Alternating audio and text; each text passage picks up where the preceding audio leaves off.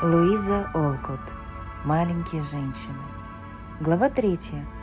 Лоренс младший. «Джо! Джо, где ты, Джо?» Звала Мэг, стоя у чердачной лестницы. «Я тут!» Не сразу донесся сверху сдавленный голос.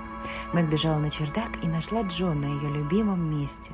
Закутавшись в плед, она сидела на софе с отломанной ножкой и лила слезы над романом Шарлотта Лонг, наследник Ротклифа и одновременно ела большое яблоко. Джо всегда уединялась сюда, прихватив интересную книгу и с полдюжины яблок. Здесь ей ничто не мешало, и она вдоволь наслаждалась чтением и тишиной. На чердаке жила крыса. Они с Джо давно привыкли друг к другу, и славное животное охотно откликалось на кличку Скрэбл. Сейчас Скрэбл тоже наслаждалась обществом своей юной подруги, и лишь появление Мэг вынудил ее скрыться в норке. Джо оторвалась от чтения и, вытирая ладони слезы, вопрошающе посмотрела на сестру. «Пригласительный билет», — воскликнула Мэг, размахивая драгоценной бумажкой. «Миссис Гардинер будет рада видеть миссис Маргарет Матч и миссис Жозефину Марч в своем доме на небольшом ужине с танцами по случаю Нового года. Мама согласна нас отпустить, но что мы наденем?» «Наше поплиновое платье, потому что других у нас нет», — отвечала Джо с набитым ртом. «Твое совсем как новое, только вот я забыла что прожгла свое сзади. Дырка залатана, но здорово заметно. Тебе придется сидеть смирно и не поворачиваться спиной. А спереди все в порядке. У меня будет новая лента для волос. Мама даст мне свою булавку с жемчугом, а мои новые туфли просто прелесть. И перчатки сойдут, хотя они не очень красивые. Мои испорчены лимонадом. Угу. Придется пойти без перчаток. — сказала Джо, которую никогда не волновали ее туалеты. «Без перчаток не ходят на танцы», — решительно заявила Мэг. «Каждый из нас может надеть одну хорошую перчатку, а в руке будет нести плохую», — предложила Джо. «Ну, хорошо. Только не сажай на мою перчатку пятен и веди себя прилично. Не закладывай руки за спину и воздержись от этой своей любимой присказки «Христофор Колумб». Да не волнуйся. Я постараюсь не попасть ни в какие переделки. Теперь иди и ответь на приглашение. А мне дай дочитать эту замечательную историю. И Мэг удалилась, чтобы принять с благодарностью приглашение и пришить к своему платью маленькую рюшечку из настоящих кружев, пока Джо кончала книжку «Четыре яблока» и возню со скребл, ручной крысы, которая жила на чердаке и ничуть не возражала против присутствия Джо. Накануне Нового года в гостиной не было ни души, потому что обе младшие девочки присутствовали в комнате старших, поглощенных крайне важным делом – приготовлениями к вечеринке. Мэг пожелала иметь несколько кудряшек над лбом, и Джо зажала завернутые в бумажки пряди волос горячими щипцами. «Какой странный запах! Похоже на паленую курицу!» — заметила Эми с видом превосходства, поглаживая свои красивые локоны. «Хм, а теперь я сниму бумажки, и вы увидите пушистое облако мелких колечек», — объявила Джо, отложив щипцы. Она сняла бумажки, но обещанного облака колечек не оказалось. Обожженные волосы остались в бумажках, и перепуганная парикмахерша положила несколько маленьких черных блинчиков на туалетный столик перед своей жертвой. «Не везет мне, как всегда», Щипцы оказались слишком горячими», — простонала бедная Джо. «Что ты наделала? А что ты наделала? Как я теперь пойду?» — причитала Мэг и с отчаянием глядя на неровные завитки над лбом. «Подкрути их и завяжи лентой, чтобы концы чуть-чуть свисали на лоб. Так многие девочки носят», — посоветовала Эми. После разнообразных не столь значительных неудач Мэг и Джо были, наконец, готовы. Обе выглядели очень хорошо в своих простых платьях. Мэг в серебристо-сером, с кружевной рюшечкой и жемчужной булавкой, синей бархатной лентой на голове. А Джо в темно-бордовом, с жестким длинным воротничком и белой хризантемой в качестве единственного украшения. Каждая надела одну хорошую чистую перчатку и держала в руке другую, испачканную. И все сошлись на том, что вид у них был вполне непринужденный. Туфли Мэг на высоких каблуках были тесными и жали, хоть она и не признавалась в этом. А все двенадцать шпилек в волосах Джо, казалось, впивались ей прямо в голову. Но будем элегантны или умрем. «Желаю вам весело провести время», — сказала миссис Марч, когда сестры легкой походкой двинулись по дороге. «Возвращайтесь в одиннадцать. Я пришлю за вами Ханну». Ворота уже захлопнулись за ними, но из окна снова донесся голос. «Девочки, девочки, а носовые платки вы не забыли?» «Платки чистые, а у Мэг даже надушено деколоном!» — крикнула Джо, добавив со смехом. Мама наверняка спросила бы нас об этом, даже если бы мы выскакивали из дома во время землетрясения. Это она не из аристократических склонностей. Настоящую леди всегда узнаешь по чистым ботинкам, перчаткам и носовому платку, отозвалась Мэг. Так, не забудь, Джо, постарайся, чтобы никто не видел твое платье сзади. Как мой пояс? В порядке? А волосы очень плохо выглядят спросила Мэг, наконец отвернувшись от зеркала в гардеробной дома миссис Гардинер. «Пойдем. Держи спину прямо и делай маленькие шаги. Если тебе кого-нибудь представит, не пожимай ему руку. Дамам это не подобает». «Если увидишь, что я делаю что-то не то, подмигни мне, ладно?» отозвалась Джо, резко дернув свой воротничок и торопливо поправляя волосы. «Подмигивать «Нежелательно. Я приподниму брови, если что-то не так». Они спустились вниз, чувствуя себя несколько неуверенно, так как редко бывали в обществе, и даже скромная вечеринка была для них большим событием. Миссис Гардинер, величественная пожилая дама, любезно поприветствовала их и подвела к старшей из своих дочерей. Мэг была знакома с Салли, и они скоро разговорились, но Джо, которую мало интересовала девичья болтовня, стояла в стороне, предусмотрительно повернувшись спиной к стене и чувствовала себя так же не на месте, как же ребенок в оранжерее. Несколько мальчиков оживленно беседовали о коньках в другом конце зала, и ей очень хотелось присоединиться к ним. Она телеграфировала о своем желании сестре, но брови Мэг взлетели вверх в такой тревоге, что Джо не осмелилась двинуться с места. Начались танцы. Мэг сразу была приглашена, и тесные туфли замелькали так проворно, что никто даже не догадывался о боли, которую их обладательница переносила с улыбкой. Джо, опасаясь, как бы кто-нибудь не вздумал пригласить ее, скользнула в задернутую шторой нишу. Но когда штора упала за спиной Джо, она обнаружила, что очутилась лицом к лицу с внуком мистера Лоренса. «Ох, я не знала, что здесь кто-то есть!» Пробормотала Джо, собираясь вылететь так же быстро, как влетела. Но мальчик засмеялся и сказал любезно. «Останьтесь, если хотите. Я зашел сюда, потому что почти никого здесь не знаю и почувствовал себя как-то неловко сначала». «Со мной то же самое», — призналась Джо.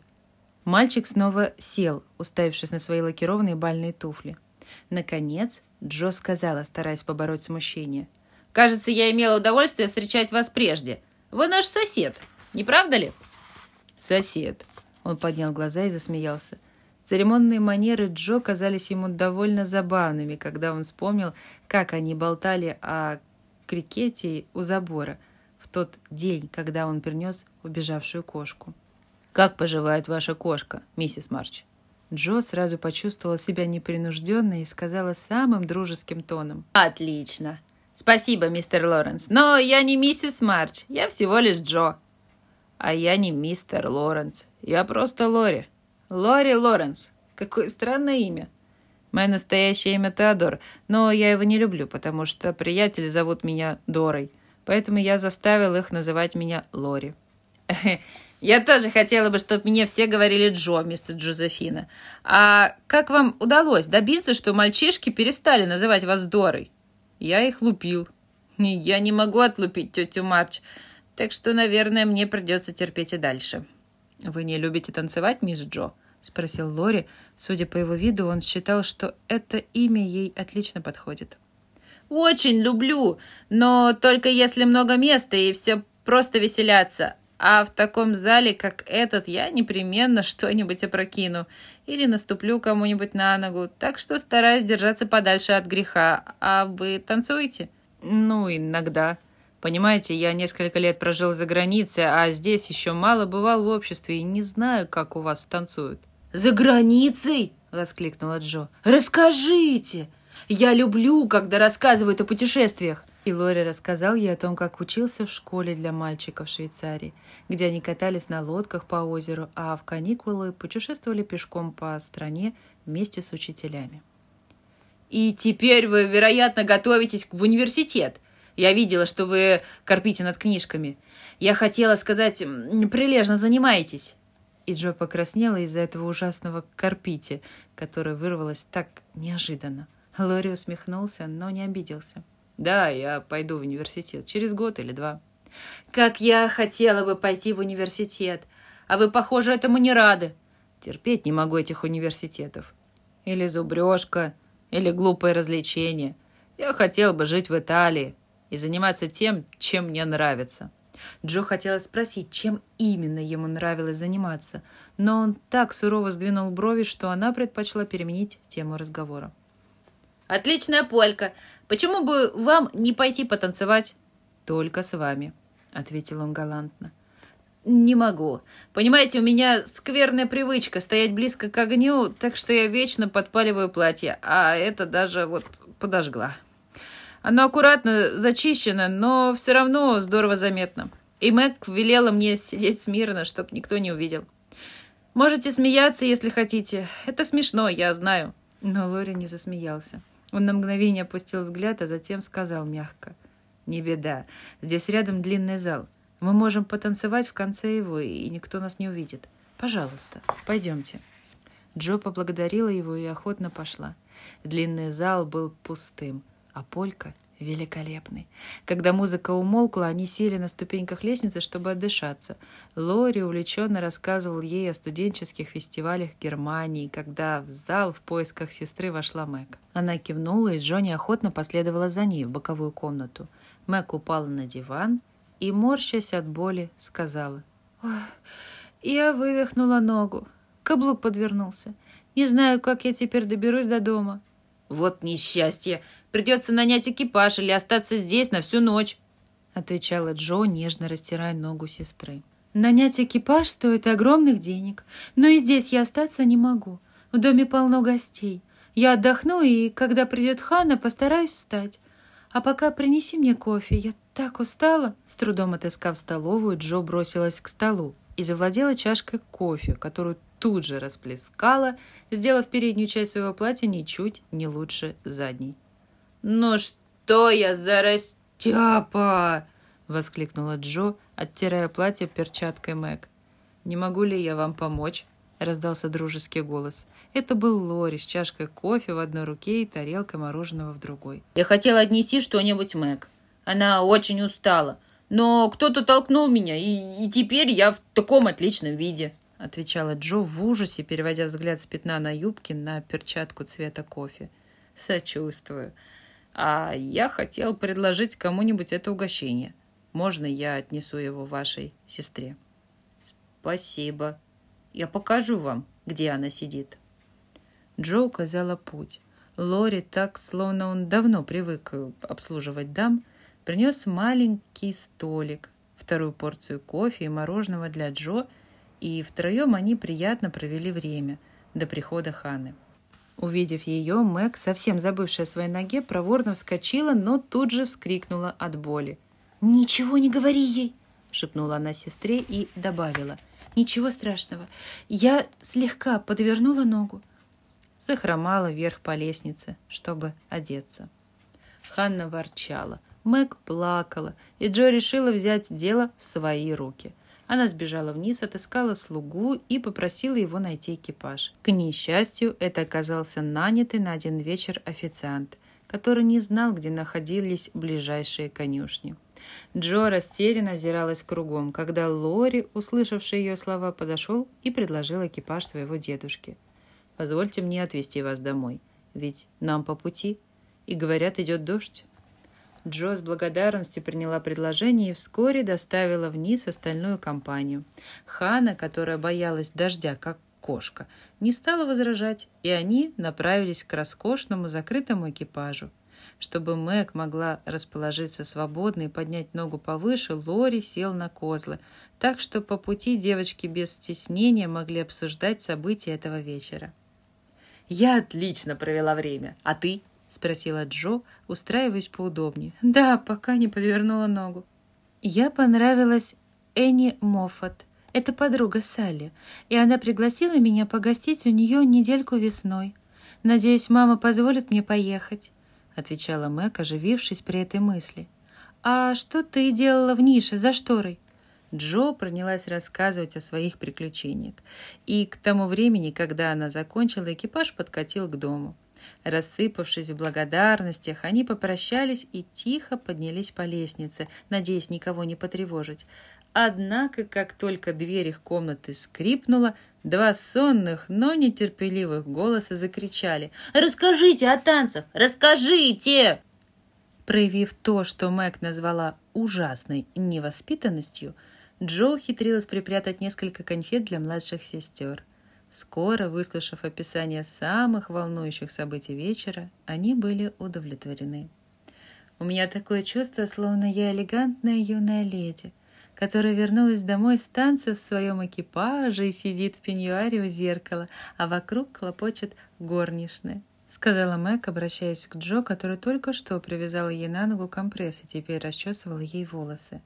Я уверена, что мы получаем от танцев ничуть не меньше удовольствия, чем самые элегантные юные леди, несмотря на наши подпаленные волосы, старые платья, испачканные перчатки и тесные туфли, в которых мы вывихиваем ноги, если у нас хватает глупости их надеть», — заявила Джо, и она была совершенно права.